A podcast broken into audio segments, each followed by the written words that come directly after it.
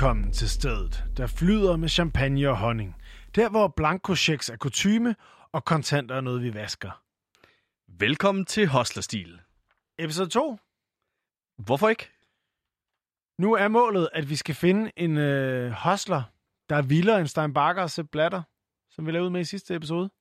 Ja, du scorede Sepp Blatter lidt, eller Stein Bakker lidt lavt. Så det er, Sepp, det er Sepp Blatter, man skal slå. Han er indtil videre den ultimative hostler. Præcis. Vi skal se, om vi kan overgå Ja, på et let grundlag. Er det ikke sådan, man skal sige det? Jo, jo.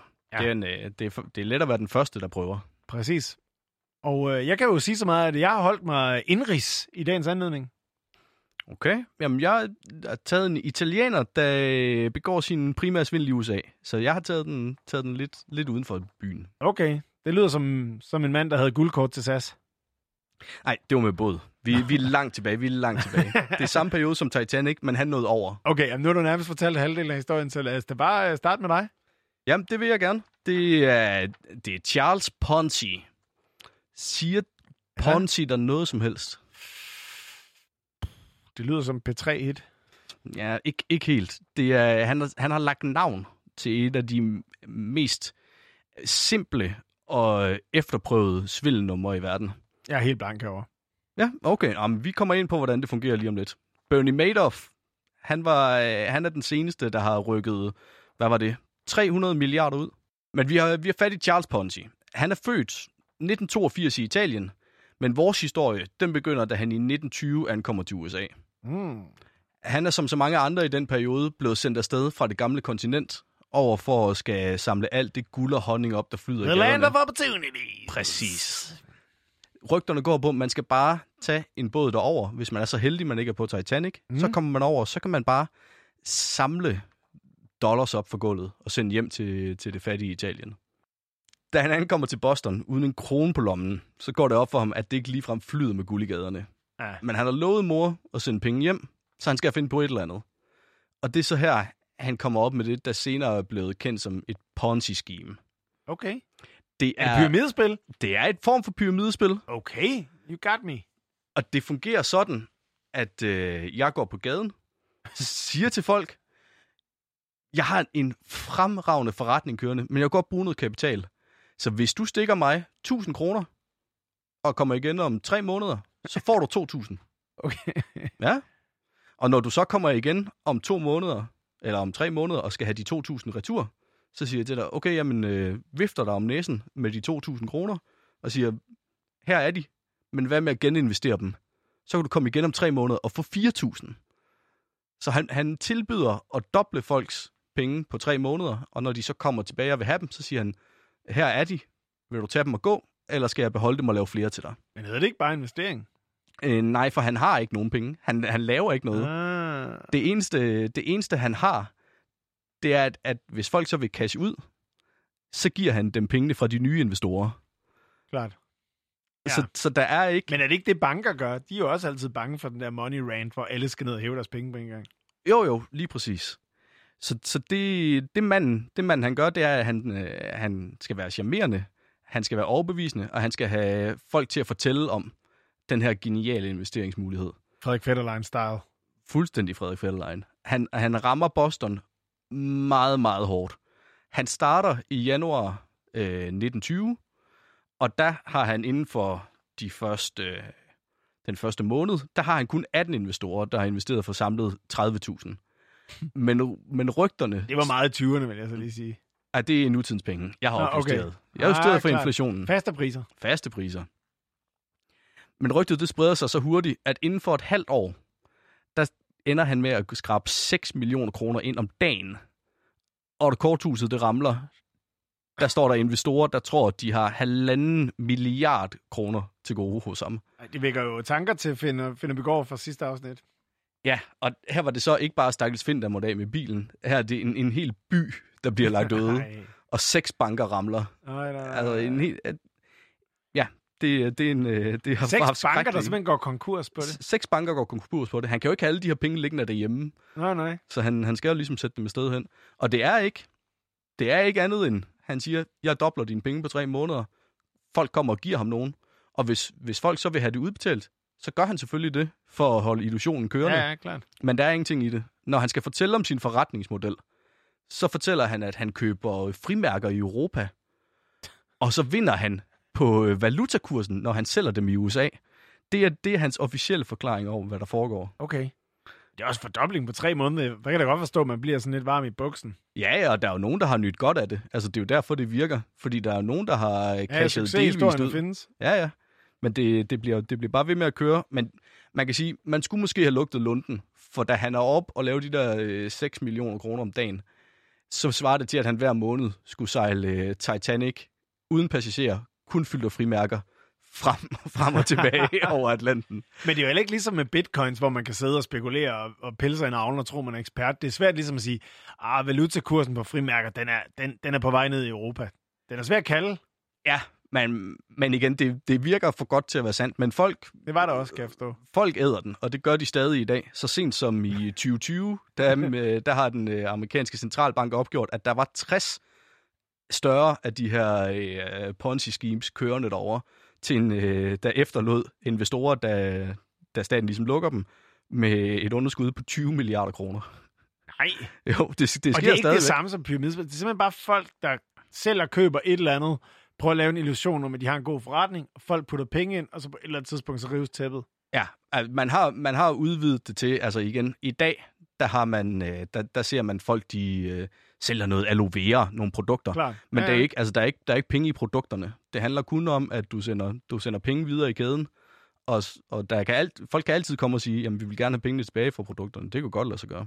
Men det her, det er ligesom den ekstreme potens, hvor der er ikke andet end penge involveret. Der er her er slet, altså her er ikke noget skalkeskjul, ud over frimærker. Nej, han, han slap for aloe vera-produktet. Ja, det undlod han. Så det, fun- det fungerer på grund af øh, den øh, elgamle mekanisme, vi i dag kalder FOMO. Altså det er fear of missing out. Ja. Du ser naboen komme... Øh, Jeg skulle lige til at sige tillid, men på en eller anden måde er det det omvendte. det er det omvendt, det er Sådan misundelse. Desperation og misundelse, ja. Det er misundelse, der driver det. Du, du kan se naboen øh, fortæller om, og har måske gældsat sig, fordi de kan se, at de kan investere i det her, der kommer penge retur. Jamen, jeg har det jo med bitcoins hver dag. Hver gang man hører en ven, der har tjent 800 kroner på bitcoins, så er man sådan, jeg er ikke med! Jeg er ikke med på toget! Og det er, det er fuldstændig samme mekanisme, bare med frimærker. Vi Ja. er i 1920, der var ingen, øh, der var ingen Dogecoins, ingen Elon Musk. Men igen, som du, som du også startede med at sige, det, øh, det ligner faktisk lidt det, bankerne gør. De har heller ikke penge nok til, hvis vi alle sammen kommer og siger, at vi vil have dem. Nej. Der sker faktisk det, at som en stramning, så her fra sommeren 2021, så er reglen, at de skal ligge inde med 3% af det, vi har i indestående hos dem. Det var lidt. Det skal de Det kunne udbetale. Og det er en stramning. Det er for at sikre sig, at de bare har Okay. noget som helst. Nej, fordi ellers skal jeg lidt starte en bank. Ja. Okay. Jamen, det, kan, det kan du bare gøre. Ja, det lyder jo lidt, hvad hedder sådan noget, øh, fragilt. Ja, men igen, de er too big to fail, og det var, det Ja. skulle, hvis man havde vidst, hvad konsekvenser det ville have haft med Mr. Ponzi, så kunne det også være, at de havde ladt ham køre. Ja, det, for det er jo, han, han ligger en, en, Jeg kan mærke, du tager tilløb til at fortælle mig om manden bag nu. en hel stat døde. Nej, men jeg vil vende tilbage til, at han var, havde jo lovet mor at sende penge hjem, Og kæft, det er det, der driver os alle sammen på en og han måde, er ikke? også han, øh, han er også ligesom ved at være i gang og Ja. forberede, hvor- hvordan han skal få sendt nogle aktiver hjem til mor. Så beslutter han sig for, at vi flyver hende sgu herover. det, er meget, det er meget bedre. Han, fløj ind over, på trods af, at han havde seks skibe med frimærker på vej. Det kan faktisk godt være, hun sejlede. Det gjorde hun nok. Vi er i 1920. ja, det kunne Men et, et, et halvt år efter, han tager derover, der sender han bud efter mor. Hun ankommer, og der har han købt et kæmpe mansion. Han har fyldt seks banker op med penge. Der var ikke nok til, altså bankerne var ikke store nok til, at han bare kunne bruge en. Og han har forsøgt at investere i vingårde og øh, dåsemadsfirmaer, for at prøve at se, om han kunne få en legit Alle de indtjening gode industrier. at betale tilbage med. Det var godt i 1920. Vin og dåsemad. Det er det stadigvæk i dag. Det er Absolut. vin, vin og foie gras. Det er dødlækkert. og der er så en, en næsvis journalist, der begynder at skrive om, altså blandt andet bemærker sig det her med, er I klar over, hvor mange frimærker den mand, han skal sælge, hvis den der forretningsmodel, den må skal jeg skynde mig at sige, det var inden Henrik Kvartrup, han var født. Men øh, hende her, hun har nok været lidt af en kvartrup-type. Hun er rigtig næsvis. Oh. Men det øh, Ponzi, han gør, det er, at han sagsøger avisen, vinder sagen, Kort proces. og 38 millioner kroner i erstatning. Så der har han lige til at holde... Nej, det fik Jo. han simpelthen. 38 millioner kroner i erstatning, og Ah. det lukker ligesom munden på bankerne et par måneder, eller ikke øh, på pressen et par måneder. Der er ikke nogen, der skal skrive noget grimt om. Ponzi. Han må have en god sagfører. Det er, det er, jo, det er sådan i, øh, i USA, at hvis du sagsøger for en jurier, så ligger bevisbyrden på den, du påstår har begået injurierne. Okay, og de har ikke indsigt i noget, jo. Nej, nej, de har, de har ingen mulighed for at bevise noget som helst. Nej, det er absurd. Så øh, Mr. Ponti, han, øh, han lever den op. Og nu spørger jeg øh, helt et vildt dumt, det kan være, jeg ser dum ud, men når man siger no pun intended og sådan noget, det er ikke noget med det, der gør, Nej. vel? Det er ikke, øh, ikke, ikke no Ponzi intended. Ja, Det, øh, det, det er ikke der, vi er. Fragt ordspil ellers. Det havde været, det havde været godt. Ja, lad os starte den. Det kan være, det bliver det næste. Må ikke. Ja.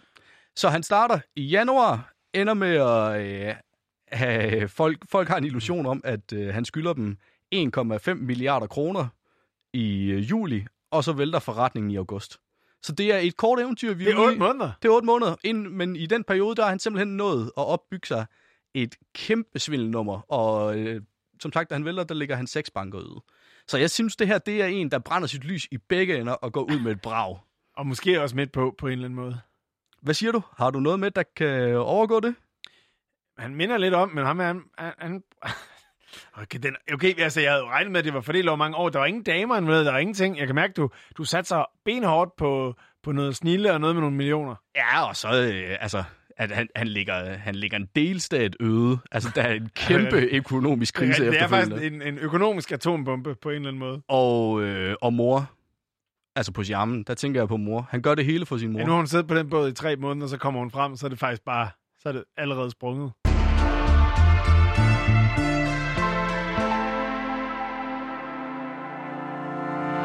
Nå, jamen altså, jeg, altså, så trækker jeg svær og siger Per Ulrik Krapf. Øh, ja. Født 1981, kaldt Jetset-svindleren. Nå, den banditkrabat. Han er en banditkrabat. I, øh, som 17-årig, det må have heddet øh, 98-ish, der flytter han til København og starter sit eget øh, callcenter. Han har boet i Rungsted, flyttet over til sin far på Bornholm. Har altid haft det der mindre værtskompleks. Var en del af de rige, men var ikke en af de rige. Kender du det? Ja, jeg kender det godt. Ja, det er præcis. Du er frygteligt. fra en svinefarm. Man føler sig rig, men det er jo for andre folks penge. Ja, og alle, alle de andre. Nabogården var meget større. ja, hold Så det kan, godt, det kan godt være, at man godt må få sin egen crosser, men hvis man ikke engang kan køre plæneklipperen, så kan det være Nej, lige meget. fandens til pikmåleri. Jamen, øhm, ja, og der, øh, der går det stærkt, at han laver det her callcenter, og den dag i dag, der laver, sælger han stadigvæk salgskurser, fordi han har så meget erfaring. Han er lønskarp til det, skal jeg lige helt sige. Så inden han øh, fylder 20, der tjener han den første million, og millionerne ruller ind, og han kan sagtens blow 100.000 på en weekend, fester på D'Angleterre, damer, vin, middag og det hele. Øh, men han starter også sin rejse med at gå ind i politik. Han starter ved Dansk Folkepartis Ungdom, og de er jo glade. For, altså, han er...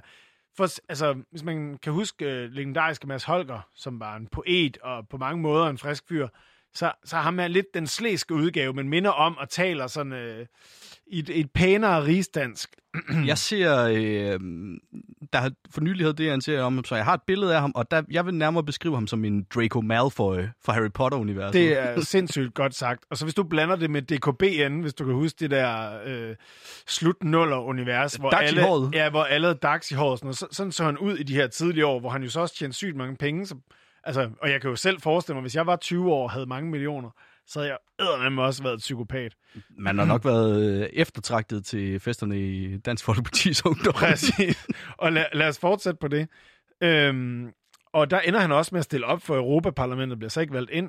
Der ligger en video på YouTube, hvor han er på vej til Rusland som valgobservatør, efter han godt nok er skiftet til Venstres Ungdom, som han kalder nogle bunderøve og nogle, øh, nogle jantelovs øh, typer. Men, øh, men inden han nåede at skifte derover, der nåede han lige at få 14 dages betinget fængsel for øh, nogle plakater med nogle racistiske budskaber, jeg ikke helt har kunne grave op. Men det var sammen med Messerschmidt og en tredje fyr. Så på den måde har han ligesom hængt med de rigtige, kan man sige, allerede i sin spæde ungdom. Det kan også være, det er der Morten han har lært om, hvordan man får sådan nogle kuglepinde til at forsvinde. Præcis. Der er lidt fællesag, der bliver inspireret. øh. Det kan være, han har fået et salgskursus i hvert fald. Øh, på vej til Rusland, der får også lige den her YouTube-video fortalt om, øh, hvor han joker til fotografen om, at han kan jo altid tage et barn med fire arme med hjem. Jeg tror, han, det er noget Chernobyl-jokes, han er i gang med at køre, og han Classic. fortæller også lidt om, at han skal derover som øh, valg, øh, valgobservatør i Rusland. Ja. Vigtig pointe. Og øh, han fortæller, om jeg kan jo altid bare bestikke en lokal til at tage den, og så kan jeg tage på bordel, griner han højt. I- Altså, det, det har lagt på YouTube. Det, det ligger på YouTube, og det er virkelig underligt, at sådan noget er lagt op. Men jeg tror også efterhånden, han har brændt så mange broer, at han, han er efterhånden ligeglad. Det skal siges, at manden han, øh, er medicineret for borderline, for at dæmpe hans øh, impulsivitet. Og jeg skal ikke vide, om han tager medicin, men han har i hvert fald gjort vilde ting øh, på trods af den diagnose. Stærkt. Han har primært tjent sine penge ved momsbedrageri øh, og sådan øh, skattemæssig bedrageri. Og han, han, han, hans helt klare sådan, foretrukne ting er det der med at overtage et firma eller en andens identitet, og så købe helt hjernedødt meget på den her identitet. Og så kan man jo måske nå at købe for en million, inden der er nogen, der siger, ej, det her firma, de betaler ikke min faktura, bla bla bla. Anmeld, nu skal det lukke. Så står du med øh, to paller vin og øh, 30 kilo for gras. Præcis, og det, og det har han helt klart fyret den af på. Som, øh, som 25-årig, der får han 5,5 års fængsel, og der bliver han anholdt øh, 4. april 2006. Og øh, han skylder egentlig skylden på Mohammed-krisen. Øh, andre steder skylder han den på øh, sådan, øh, finanskrisen, og jeg kan ikke helt forstå det, øh, for at være helt ærlig. Men øh, det er i hvert fald det, at han har øh, legit tjent en masse penge på et callcenter, siger han. Og øh, så har han investeret i tyrkiske hoteller, og så de her kriser kommet, Mohammed-krisen, finanskrisen, og det har gjort, at øh, bankerne lige pludselig vil have alle deres penge på én gang, og det har han jo ikke haft.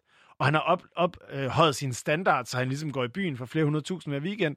Så hvad kan han gøre? Han er tvunget på hænder og fødder, fordi han var så vild med den her anerkendelse, han fik af de her hule venner, som han taler meget ned. Så han blev nødt til at ligesom snyde for at få de her penge. Nej, men han bliver taget for det her, og, øh, og ryger i fængsel, og øh, senere der finder man så ud af, at han også bag trammer har lavet øh, svindel for 80 millioner. Blandt andet øh, skulle have snuppet et hus fra en fængselsbetjent, han har sweet-talket. Han har undervejs i sin karriere lavet øh, ballade med Mads Dinesen, ham kendis, øh, kendis hustleren, der også ejede NASA på, et- på, på et tidspunkt inde i Boldenskov i København. Ham, der va- vaskede øh, champagne ude i øh, Københavns gader. Præcis, som, øh, som der lige pludselig var et tv-program på, hvor han var gået totalt bankerot, men alligevel boede han på Stay Hotel, som koster mellem 1000 og 3000 om, i døgnet. Mens han sad i fængsel, så boede hans øh, studerende 23-årige kæreste derinde og sådan noget. Så der, der er ligesom et eller andet spændende, og det er jo apropos Stein Barker sidste, sidste afsnit, de formår på en eller anden måde at holde levestandarden, på trods af, at de er siddet inde, har fået konfiskeret deres penge, og nu er gået rettens vej, eller været lo- lov, lovlydige. Men det handler bare om, at det er kæresten, der skal eje bilen. Det er det væsentlige trick der. Men prøv at se der. Det er jo der, altså det er jo sådan noget, jeg ikke aner. Fordeler du ikke de tips? Giv, udgiv den håndbog. Nå, men han stjæler jo personligheder og køber dyrt i andres firmaer og sådan noget, og har også et modelbyrå på et tidspunkt, hvor han øh, rækker ud til modeller og siger, jeg giver det dobbelte i løn, og sådan noget, altså, og ender med at tro andre modelbyråer til at holde deres kæft, når de siger, lad være med at henvende dig til vores klient og sådan noget. Man kan lege ham til sin Harry Potter temafest. er, det, er det det, der... Der er total øh, Drago Malfoy for alle pengene. Men det, der egentlig er meget skønt, er, at det er sådan det tætteste, vi kommer på at være sådan i fysisk konflikt. Fordi han er ligesom en mand, der opererer bag vinduerne. Øh, nå, men han kommer så ud af, ud af fængslet og sådan noget, og, og, og begynder at give en masse interviews, og alt går egentlig meget godt. Og i 2017 er han meget ude at sige sådan noget med, at Ej, jeg, altså, jeg var, mit liv var så hult, jeg havde ingen venner, jeg, jeg brugte jo bare pengene for ligesom at, at have nogen at, at begive mig rundt med og sådan noget. Det var, alt var så frygteligt for ham. og nu overvejede han at gå i munkekloster, eller gå Caminoen, eller alt det, folk med en midtvejskrise siger, på trods af, at han jo slet ikke har været gammel nok til det øh, på daværende tidspunkt. Og her, der var, det var egentlig en periode, hvor han egentlig jo var gået ud i 2017 og sagt, "Jamen, nu, altså, nu er jeg på, sådan, på vej på øh, udgang, og jeg skal undervise i salg, for det er det, jeg kan. Øh, men det, der Men var det er der, ikke, der, er jo ikke penge, i- der er jo ikke penge i salg. Jamen, Man skal jo have noget at sælge så. Ja, men på den anden side, han har jo solgt meget, man kan sige, hvis man kan snyde folk, så kan man vel sikkert også sælge, I suppose. Nå, men så laver han så det, der hedder juridisk kontor øh, CPH her under coronakrisen. Og det var dem, der var så smarte, at de sagde, Nå, jamen altså coronakrisen, du er ved at gå konkurs. Hmm, vi kan hjælpe dig. Du kan for øh, 10.000 om måneden lege en direktør eller en ejer. For et indgangsbeløb på 35.000 til 50.000 kan, du, øh, kan, du, øh, kan vi overtage firmaet, og øh, så kan vi lukke din gæld ned og forhandle med kreditor, og vi kan hjælpe dig med at starte et nyt firma. Han opretter blandt andet domænet startigen.dk under strømmen det hele. Han laver også det, der hedder regnskabsheltene.dk. Så han kunne overtage, få penge fra dem, der vil af med deres firma, og så kan han i det firmanavn jo købe helt vanvittige ting ind. Altså, Så på nydansk er han en, en selskabstømmer. Han tømmer selskaberne. ja, og han tømmer ikke bare, han bestiller mere ind. Ja. det er vel i virkeligheden det, der Han, ligger øh, han køber køleskabet, fylder, det, lige- fylder lige ordentligt op, Ja, og så trækker han strømmen. Og der er, han, der er han jo meget sådan, ja, ja, for, det har jeg ikke gjort, kammerater. Problemet er så bare, at han også har snydt øh, øh flyttefirmaet 3 gange 34 for 84.000 eller sådan noget. Og de er jo sådan, når vi har jo afleveret alle de her varer hjemme med dig i din lejelejlighed og i dit firmakontor. Hvad er det, du har gang i, kammerat? Så sådan, der er rimelig håndfaste beviser på det her. Øhm, men i 2020, der blev han så dømt for, for at have stjålet for 700.000, dengang han sad inde i 17. Så, det, så, så sådan, tingene fanger ham også med tilbagevirkende kraft, på trods af, at han er ret god til at bruge de her strømmen. Det er også unfair, hvis man, tænker, man har en plan om, at man skal ud og gå Caminoen, blive et bedre menneske, måske få noget uddannelse op at køre, og så kommer folk og straffer en for noget, man har gjort for tre år siden. Ja, der er faktisk Hvordan skal man komme? Forældelsesfristen burde på en eller anden måde være noget, der ligner 24 timer. Ja, det er den eneste måde at holde noget kørende på.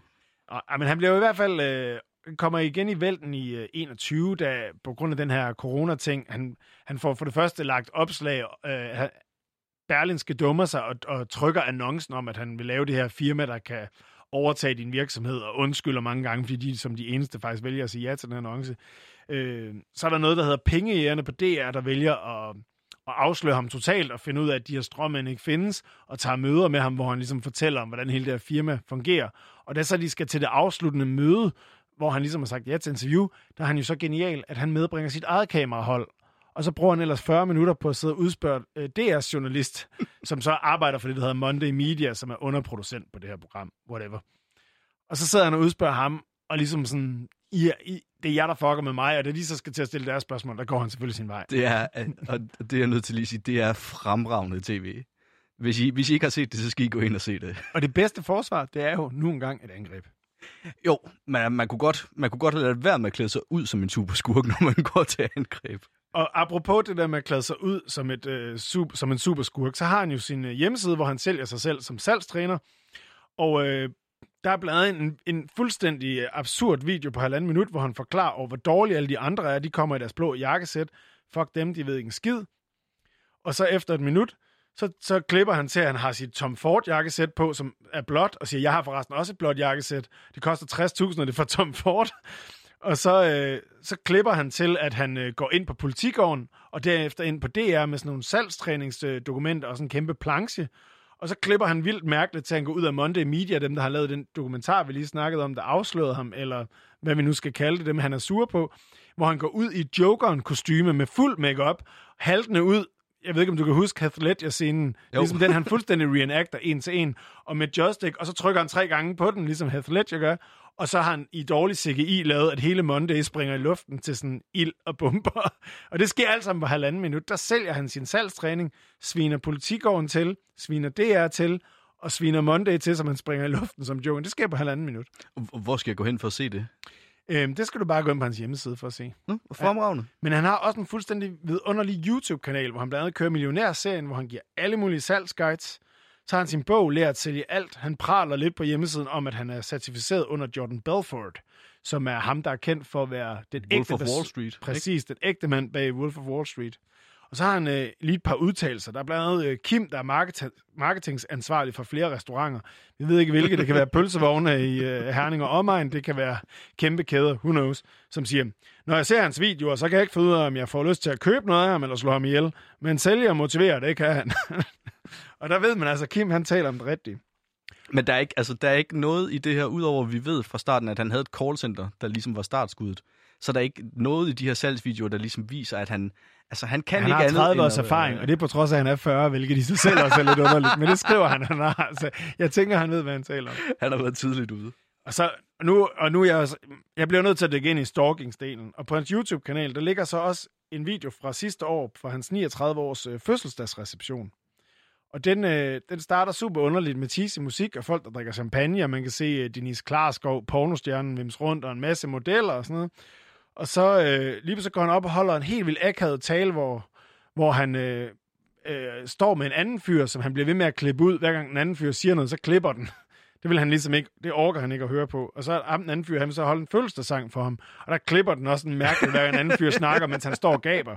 Det er meget, meget mærkeligt. Og så går den over i en duetsang med en operasanger, hvor han så synger duet-opera med, med, med den her professionelle sanger. Men de har så valgt bare at lægge sådan noget cheesy klaver indover, så man ikke kan høre, at han synger enormt dårligt. Hvilket er virkelig mærkeligt. Men til sidst får man lige lov at høre en bid af, at han synger. Og det, det kunne have været værre, vil jeg så sige. Altså, det, det lyder meget, og når man ellers har set ham, så, så tænker jeg jo Jetsets vilderen. Det passer meget godt. Men det lyder som om, at det på hans gamle dage her er blevet sådan en lille smule plastik. En lille smule. Jamen, altså, de drikker champagne og opera, han synger selv med. Det er på mange måder storslået. Så, så, så apropos, jeg kan mærke, du læner dig ind i, er det ved at grænse til at være prol? Og det kan man sige, for da operaen er over, så siger han, så, og nu kommer der en øh, magiker, og jeg ved ikke, om I kender ham. Hvis I ikke gør, så har jeg givet for mange penge for ham. Velkommen til Magiske Mr. Mox. Og så kommer Mester Magiske Mr. Mox, hvor han kører fuld show med Magiske Mr. Mox. Men han er vel den bedste tryllekunstner i Danmark. Fuldstændig øh, forrygende. Og så kan jeg, så, og nu, altså nu er vi dernede, hvor, øh, hvor jeg også er nede og snuse til hans undertøj, men så ryger jeg simpelthen ind på hans Spotify-profil, hvor jeg kan se, at han har en liste med 10 sange, øh, 10 karaoke-numre, han har lært sig selv at synge, hvor der står øve karaoke, står der. Og den ene, det er så Cry Me a River med Justin Timberlake. Så han har simpelthen lavet en playlist, så han kan øve Cry Me a River. Per Ulrik, vi ser frem til videoen med Crimea River. Ja. Og altså, det er svært at finde ud af, hvor meget han har stjålet, men han, mange steder er det plus 100 millioner i en af sagerne. Men øh, han har altså eget modelbureau. Han har en smuk Instagram-kæreste den dag, den dag i dag, så han ruller stadig tungt. Jeg tror, han lever stadig the good life. Hva, men hvad siger du, var, øh, var hans high score? 100.000? Jamen, 100 Eller 100 millioner. 100 millioner Ja, på én Ja, biks? det er han svindlet for, ikke? Altså, det, det, altså, der flyver metal og virksomhedsnavn her, så det er på mange måder så abstrakt, at, at, jeg, at, at jeg må give for tabt.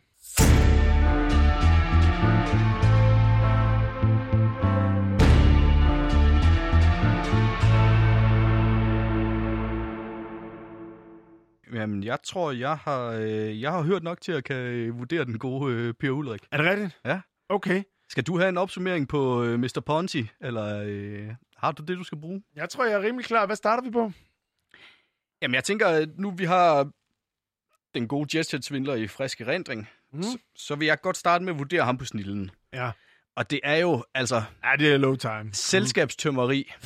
Jo, jo, spændende nok. Han var Øh, ung jo også. Man skal også huske, at han var ung. Han vidste ikke meget. Man skal have selvtillid. Og så er der, var der en detalje, jeg blev mærke i, at han har også lykkedes med det, mens han sad i fængsel. Der har han også rådgivet det er meget og sejt. snydt. Ja. Ja. Der, den trækker et point op. Og jeg så ved faktisk jeg- ikke, om det er, fordi han var herinde på biblioteket og låne øh, EDB-maskinen, eller om det er, fordi han har haft telefon op i numsen på vej ind fra udgang, eller hvordan det er foregået. Jeg tror bare, at de har internetadgang i de danske fængsler. Hold kæft, hvor du ved meget. Hvordan skulle man ellers spille Rocket League? Ja, det er da totalt umuligt. Og det, øh, og det sidste, jeg tænker, der kan tælle, øh, tælle lidt med ind på, og jeg er lidt i tvivl om det er snille eller charme. Nu ligger vi den på snillen. Ja. YouTube-karrieren. Ja, ja, præcis. Jeg synes, og det er da kun øh, et år synes, gammel, det kan noget. Og så det, at han... Han... Så er han røget ind igen siden jo på grund af 21 sagerne der. De seneste sager, så jeg tror, han har også gået lidt af igennem. Han har fået en Instagram, som er gået amok den sidste måned, hvor han drikker champagne med sin modelkæreste, så han altså, he's still hot. Altså, han sidder ikke inde. Det er noget røv, de siger. Ja. Fem point I snille. i snille. Det synes jeg er højt sat. Tak for det.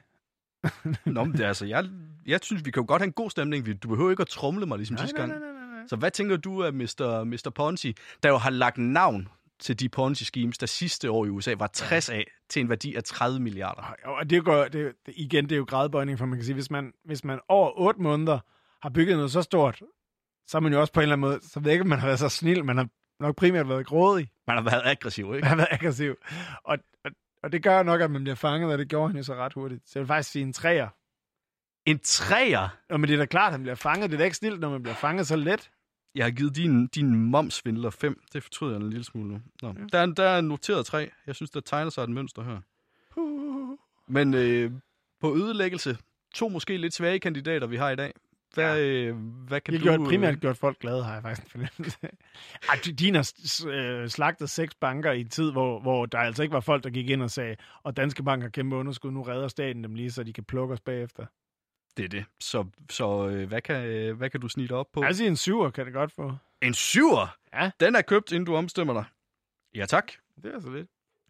Og Per Ulrik, der er vel... øh, Altså, det er vel Ej, der er mange primært... privatpersoner, der findes skønne interviews med, øh, med sagsløse, arbejdsløse mennesker. Han har fuldstændig plukket, så de endte med at skulle til... Har, altså har- fået så mange fakturer, at du slet ikke fatter det ind ad døren. Jeg tror, på enkeltpersons basis har han været virkelig hård. Der har han været hård, så Ja. det giver et par point. Ja, men det er jo klart, det er jo ikke vold. Det er jo primært noget, hvor de kan blive renset hen ad vejen, kan man sige. Og igen, det meste har vel været i Danmark, så Ja, du har ret. Okay, det- det velfærdsstaten ikke ud. kommer og, øh, og redder. Nej, det bonger ikke ud. Men jeg, jeg tænker, at øh, at hævnvideoen som The Joker, hvor han springer øh, Monday Ja. i luften, den giver, den giver et ekstra point. Så vi sniger, os, øh, vi sniger os op på tre i min bog. Ja, det lyder, det lyder fair for en mand, der prøver at være enormt ond, men primært bare er super irriterende. Og til gengæld, nu, nu siger du super irriterende, så kan det godt, du, der trækker jeg lige et point fra her, så det lyder som om, jeg kan sælge den billigt på charmen. Fordi, altså, du, du lægger ud med at fortælle om, at han jo køber, øh, køber sine venner. Det synes jeg jo er et meget charmerende træk. Hvis, hvis du vil adoptere det, så vil jeg blive glad. Ja. Så kan du godt Og- tage nogle hele flasker over Crazy Daisy. Og der er noget med en, en smuk kæreste på Instagram og noget champagne. Han har altid eget modelbureau. Så er man charme. Og man, ja, og man ligner Draco Malfoy. Og af sælger, en- sælgertyper, det er altid charmerende. Jamen, altså, jeg er... Øh, Men i jeg, 10 stykker, tænker jeg. Nej, ikke 10. Øh, vi skal, der skal også være plads til Hugh Hefner. Så ja, vi ender på en... Øh... Han har da ikke hostlet nogen, har han? Nå nej, det var, det var den anden, der havde Hostler. Det var Playboy. øh, en 6'er i charme. Okay. Mm. Det er fair, vil jeg sige. Den er smuk. Og Mr. Ponzi og hans, øh, hans gode forhold til mor. Hvad kan det give? Primært øh, nogle domme for til hans mor. Jeg vil sige, det er en øh, straight etter. Okay, fair. Sådan må det være. Men Ja. så kommer vi til den sidste kategori. Det, det, det, det. Millionerne. Ja, Og der... ja, der, ja, der kan jeg godt se. Der kan jeg godt se, at jeg ser, jeg ser slap ud. Giv den til mig. Hvad skal jeg have? Oh, jamen, altså, jeg vil sige, hvis vi havde været i afsnit 10, og jeg har haft mere, hvad hedder sådan noget, bagkatalog, så kunne du godt have fået en 9'er. Men nu bliver det altså en 8'er, fordi der skal være, der skal være noget luft at give af. Okay, jeg var... Kan du, hvor øh, mange penge var det? 1,5 milliarder. Jeg tror måske, vi kan, vi kan Men finde... det er nutidens penge. Jamen, det er da også det, der er relevant. Ja, du må også godt er opgradere, opjustere hvad, jeg vil godt... 8, lad os sige det. Fair nok. Okay. I hvert fald når det på så kort tid, det må sgu da også give et eller andet. Ja, så 9'er, det er det, jeg hørte dig sige. Ej, en 8. Jamen, vi, vi er tidligt på sæsonen. Hallo? Okay. 8 er noteret. Der er jo heller ingen, der siger til, til en god cykelrytter, kan du ikke lige spænde igennem i forårsklassikerne? Nej, men jeg tænker, at de, de, de tre personer i verden, du kan finde, der har svældet for mere, de må vel godt få 10. Men øh, jeg ved den, er ikke, købt, vi er ikke særlig langt i det her. den er købt.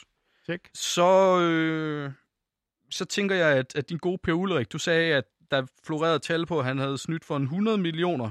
Ja. Hvis jeg dividerer 8 med 15, øh, fordi min jo havde snydt for halvanden milliard, Jeg tror, Så han vi- som så er vi vil være meget glad for de tal, du nævner der. Men lad os sige fair nok. Okay. Jeg kan godt se, at han bliver en small-time crook. Men en, men øh, igen, ikke en... Men det, jeg kan mærke, at dine, de, dine de vinder altid på, at de har været nogle tabere og blevet taget. Og mine, de taber altid på, at de ikke er blevet sådan... De, de er blevet taget i sådan en brøkdel af, hvad de har gjort. Men han havde været inde og sidde, ikke? Jo, jo. Okay, vi kører... Der er ikke mange sådan... Der er ikke meget IQ i de banditter, du smækker op på disken her.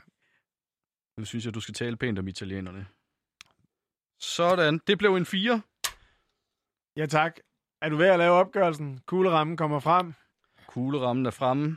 Der er Åh, en det er en tæt. en det er en tæt. Ej, vi er Jeg langt ved ikke, om der, er, det kan der jeg er en, mærke. en skarp lytter derude, der ved, hvem der har vundet. Men, øh, men det, er, det, det er med et point, Oh, oh, oh, oh. at jeg må berette, at øh, Jetset-svindleren ender på en anden plads. Nej, 18 kunne han skrabe sammen. altså 18 for dagen. Ja, ja, pis. ja, 18. 18 point til Per Ulrik Kapp og Charles Ponzi. Dagens vinder med 19. Fair nok. Okay, jamen den er cool. Men missionen er på sin vis stadig øh, ikke, ikke helt lykkes for Ja, vi er ikke enige om, at Sepp Blatter stadig øh, ligger nummer et på det store barometer. Sepp Blatter øh, fører stadig som den ultimative hostler for nu. Det lyder godt. Vi giver ham øh, kamp til stregen i næste uge. Og skal vi lige give lytterne et øh, tip med på vejen til, hvordan de kan hostle sig til deres første milliard? Ja, inspireret af dagens, øh, dagens hostler, så vil jeg sige, du melder dig ind i Dansk Folkeparti's Ungdom, og så lige inden skolestart næste gang, der går til mor og siger, du skal bruge penge til nye kuglepinde. Så sender du dem simpelthen bare til din kammerat i stedet for. Og eventuelt så øh, gifter du dig med øh, en dame, der er lige så gammel som din øh, mor. Det var det for dagens afsnit af Hostlestil. Vi lyttes ved.